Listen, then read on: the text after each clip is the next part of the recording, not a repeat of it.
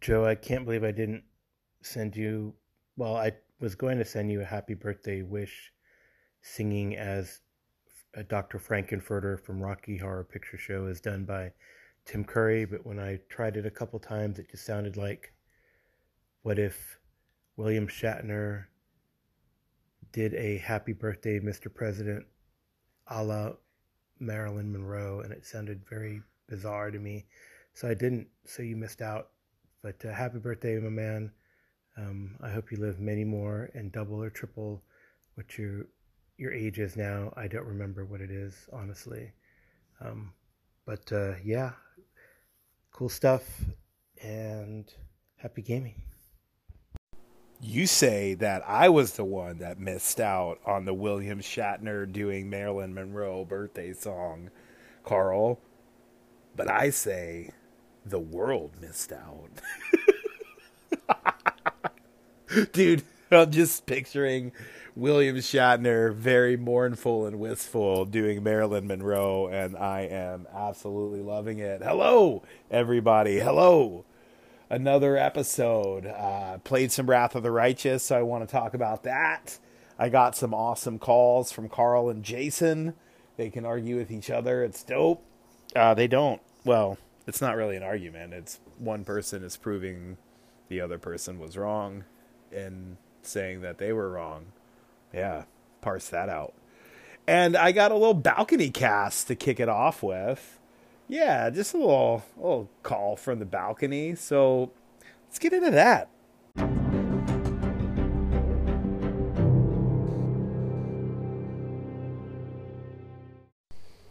Yeah, it's a beautiful day, man. The sun is out. The birds are calling. The crows, they got they got it pretty much surrounded right now. They're in a couple different spots, so it's pretty sweet. I'm just hanging out on my balcony, listening to them call to each other and say what's up. And every now and then they fly close enough to me where I can hear them flying. I can hear their wings flap, and that's awesome. Uh, yeah, crows are the coolest, man. I wish my spirit animal would have been a crow, but I'm cool with the whale.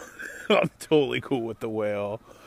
Um, I'll write a story about a crow and a whale. I bet there is one. I bet there's a Pacific Northwesterny native story about a crow and a whale. I'm gonna find out.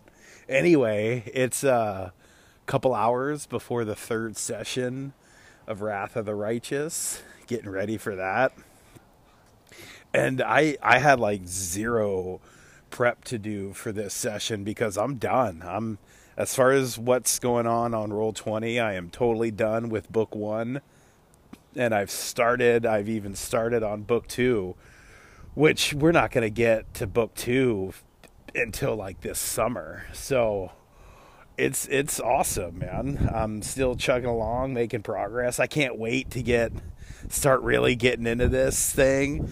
Oh, it gets it it's it gets tough, man. It gets really really tough. So I'm I'm very curious to see how how it progresses if this group can manage it's a solid group it's i mean i'm talking about the characters. The people are amazing. But even as far as the characters go it's a very very solid group. They should have a good chance. But yeah it gets really really i'm just reading some of these encounters that they talk about towards the end of book one and then book two and it's like all right. If you say so.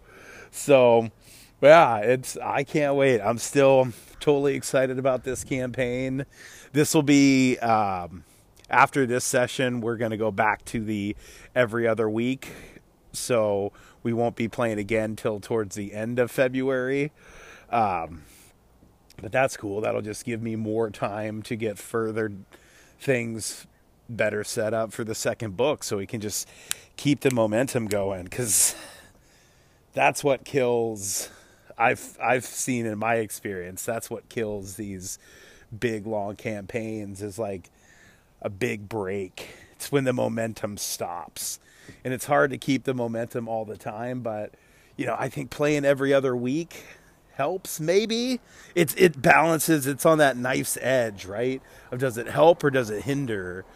Because it keeps everyone sort of anticipating, like, oh, I can't wait to play again. I wish it wasn't for so long. But then, if you miss a week and then it's like a month before you play again, that's when things start getting dicey. So hopefully we're going to be able to make that, uh, you know, make sure that kind of thing doesn't happen. We have enough players where if just one person's going to miss, I, you know, I think everyone's of the agreement that uh, it's okay to play and just kind of sort of fade their character more or less into the background. I think that's what we decided on, but we'll figure that out if and when the time arises but yeah, I just thought I'd get out here on the balcony, the sun. It, like I said, it's just a really, really lovely day, and I was just hanging with the crows. I was hoping, uh, I was hoping they'd come around a little more while I was recording, but there were a lot of cars, so I think the cars scared them off. Like these two buddies in this pine tree over in my neighbor's yard. They're they're a couple hanging out in there. They're the ones that have been flying by not in a mean way, just saying what's up. Um, then there's a few perched up in this big tall tree across the street um, to my, what would that be? Southwest. And then there's another one, a big tall pine tree on the other side, other corner across the street, northwest. Yeah, that's, that's. that's the crowcast for today. Uh, I'll probably record a bit after the session. So I will see you all in the future.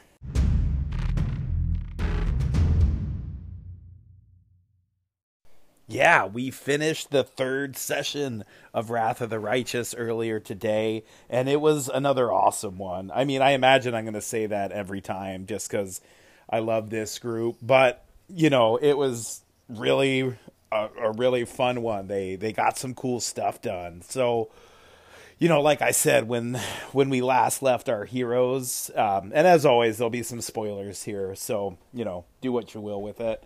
But they had come across this large underground chamber with all this bioluminescent fungus growing on the wall and mold and stuff, and in the center of this huge massive underground cavern, there was this collapsed uh, watchtower, and on top of the watchtower, there was some strange figures that were hooting in an unknown language, and that's where we left session two. So session three kicked off with the party finding out that uh, these are these are mongrel men, descendants descendants of the first crusaders uh, whose parents were infused with demonic energy and shunned by their community and forced underground. So basically, they're like Chud, uh, but cool. they they they don't. Well, it will get anyway. So they end up. They find out that one of their companions is trapped under this rubble. Party works together. I tell them that there's a couple different ways to do it. They decide to go the brute force route and they eventually succeed. And right then, I had determined that this was the third session in a campaign about killing demons and fighting demons, and they hadn't fought any demons yet. So I determined uh, that they're going to fight a goddamn demon. So I threw a demon at him, the lowest kind, a lowly Dretch. Uh, but the Dretch does have cool two cool abilities. Uh, First, they have their stinking cloud ability, so they can raise a noxious miasma that uh, blocks vision and can nauseate. Which in Pathfinder, nause- being nauseated sucks because it means all you can do is a single move action each round, and that is a bummer.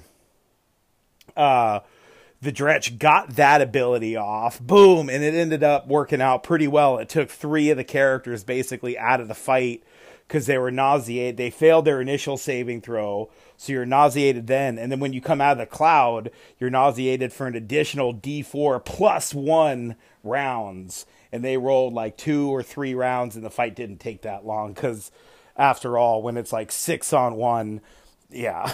so the other cool ability that the Dretch has that he didn't get to use was the chance to summon another one of his own kind. So if he would have got that off, there could have been two Dretches, and then that would have changed the game a little bit. But the little demon did get in some licks. He got in some solid licks. Yeah, so they made friends with the mongrel folks, the first defenders, and um, started traveling to their to their village, which is basically on the edge of the edge of the surface. Once they get there, they're ha- they're pretty much home free. They just have to fight their way through a bunch of bad guys. and it was an awesome session. They did some other stuff in between that, obviously, and then at the end of the session, they made it to the Mongrelmen's home village, Neathholm, and the party put together.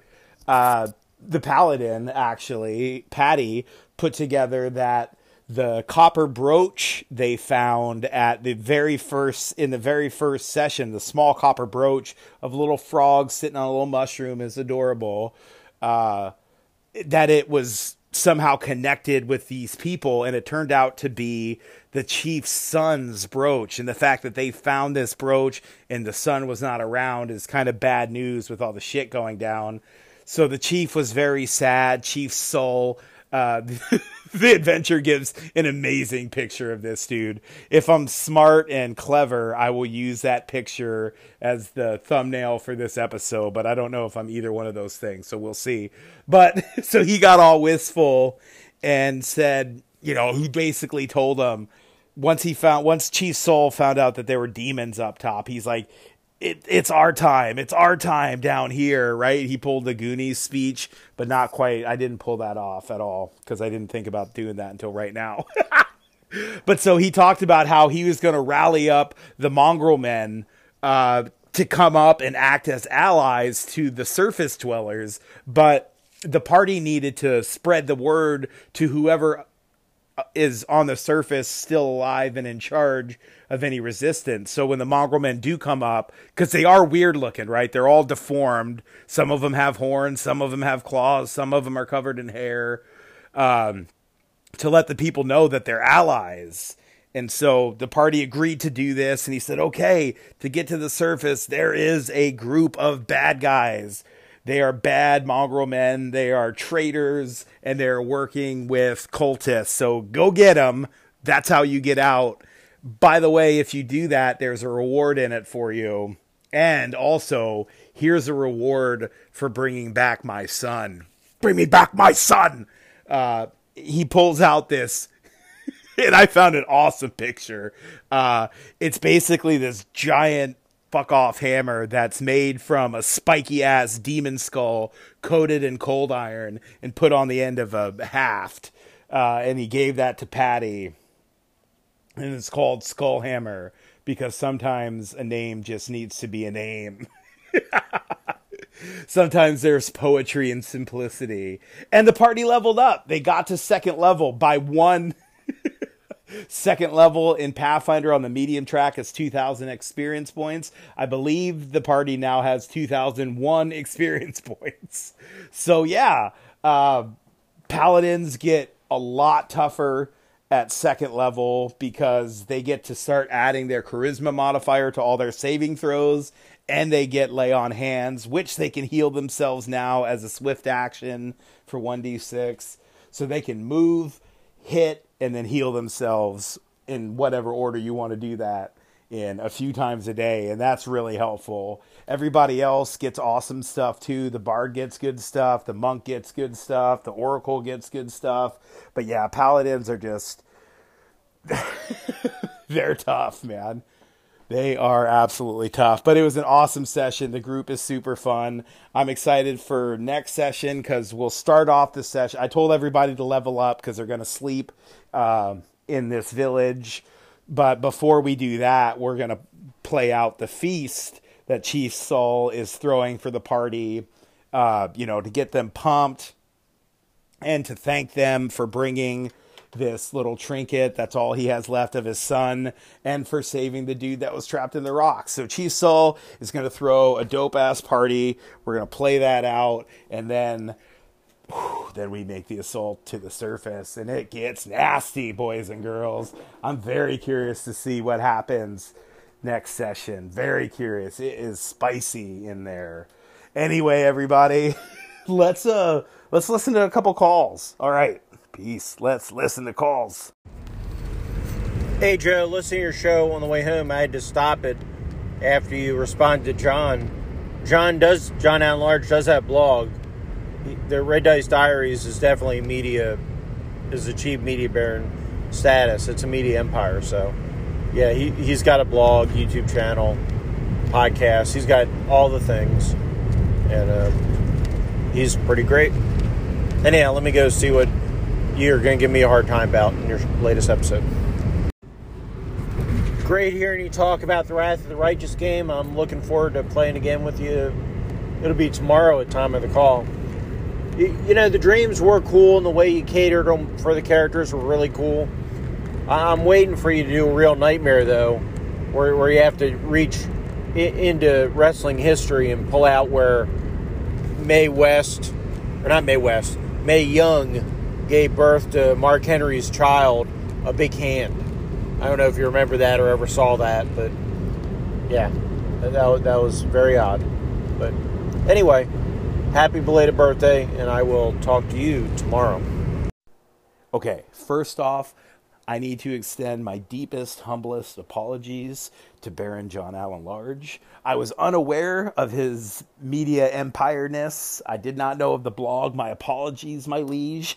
Please show me mercy. Uh, you are the baron of your empire for sure, dude. yeah. And dude, Jason, me give you a hard time on this show? No, never. I would never. I'll save that for the other people.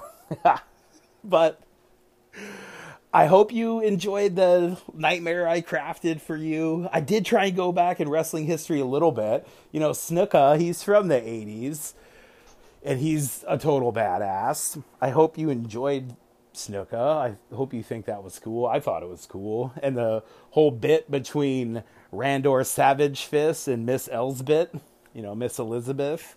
I don't know if you, I'm sure you picked that up.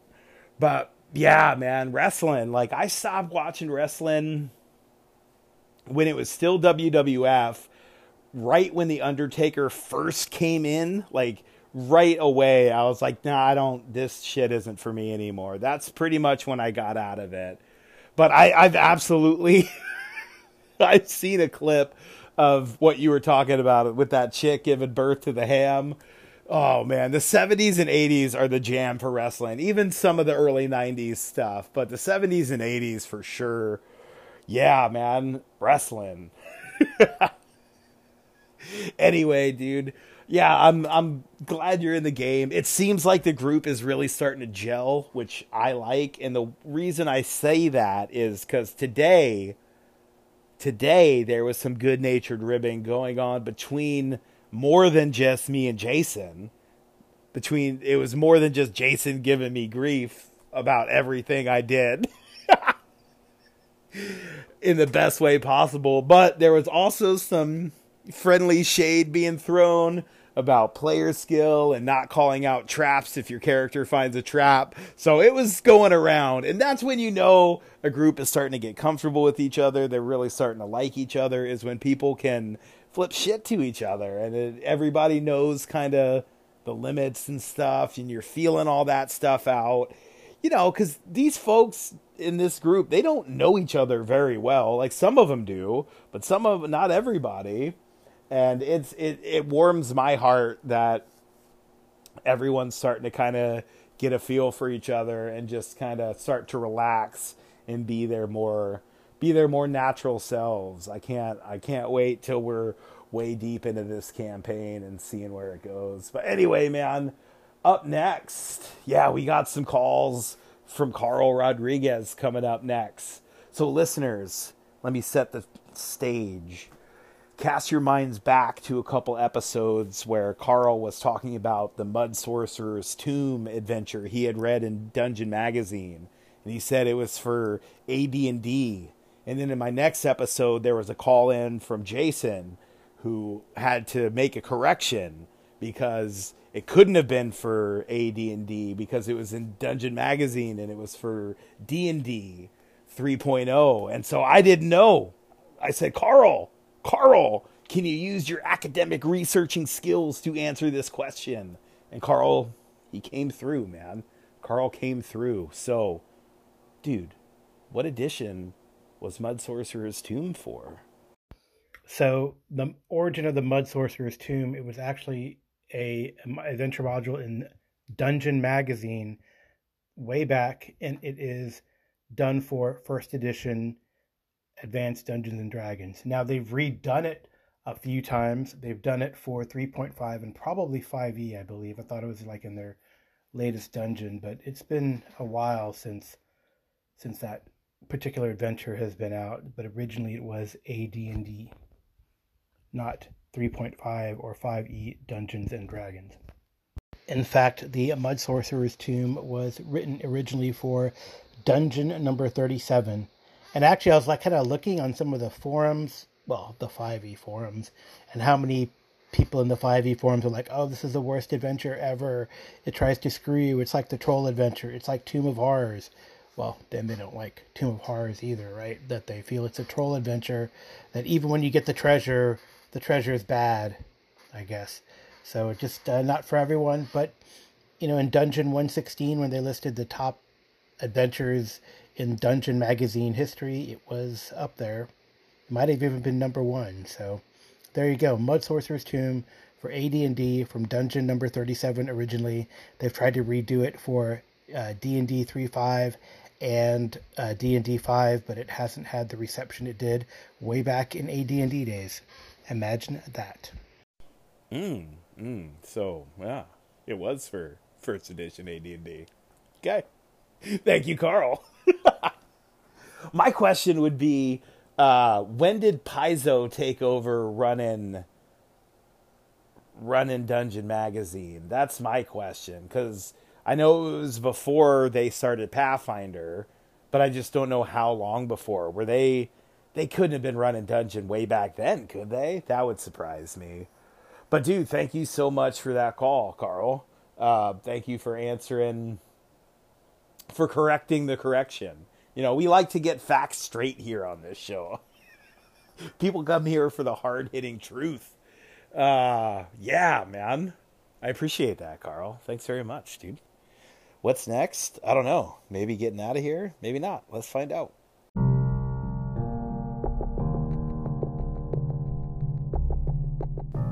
Yep, it's just me getting out of here. Yeah, what a day. It's been a great day. Played an awesome session of Wrath.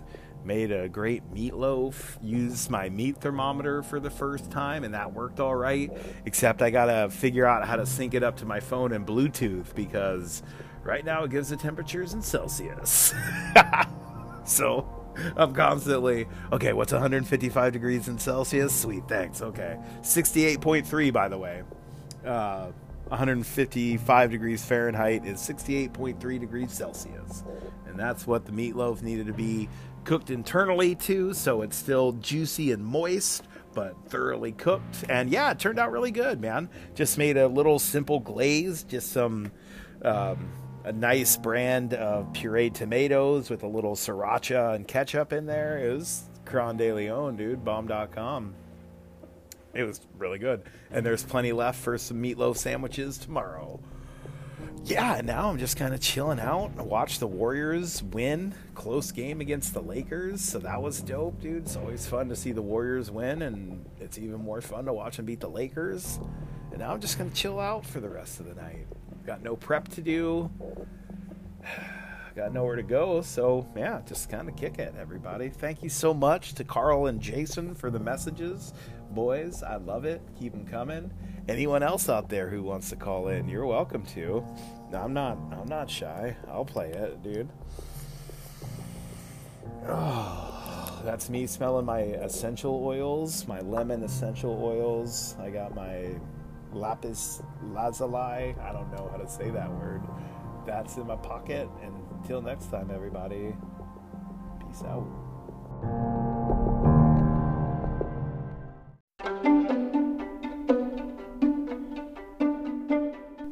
What's up, everybody? Welcome back to Hindsightless, the sporadic podcast where I talk about life, role playing games, or whatever else might be running around inside of my head, but mostly role playing games, because sometimes they get witchy.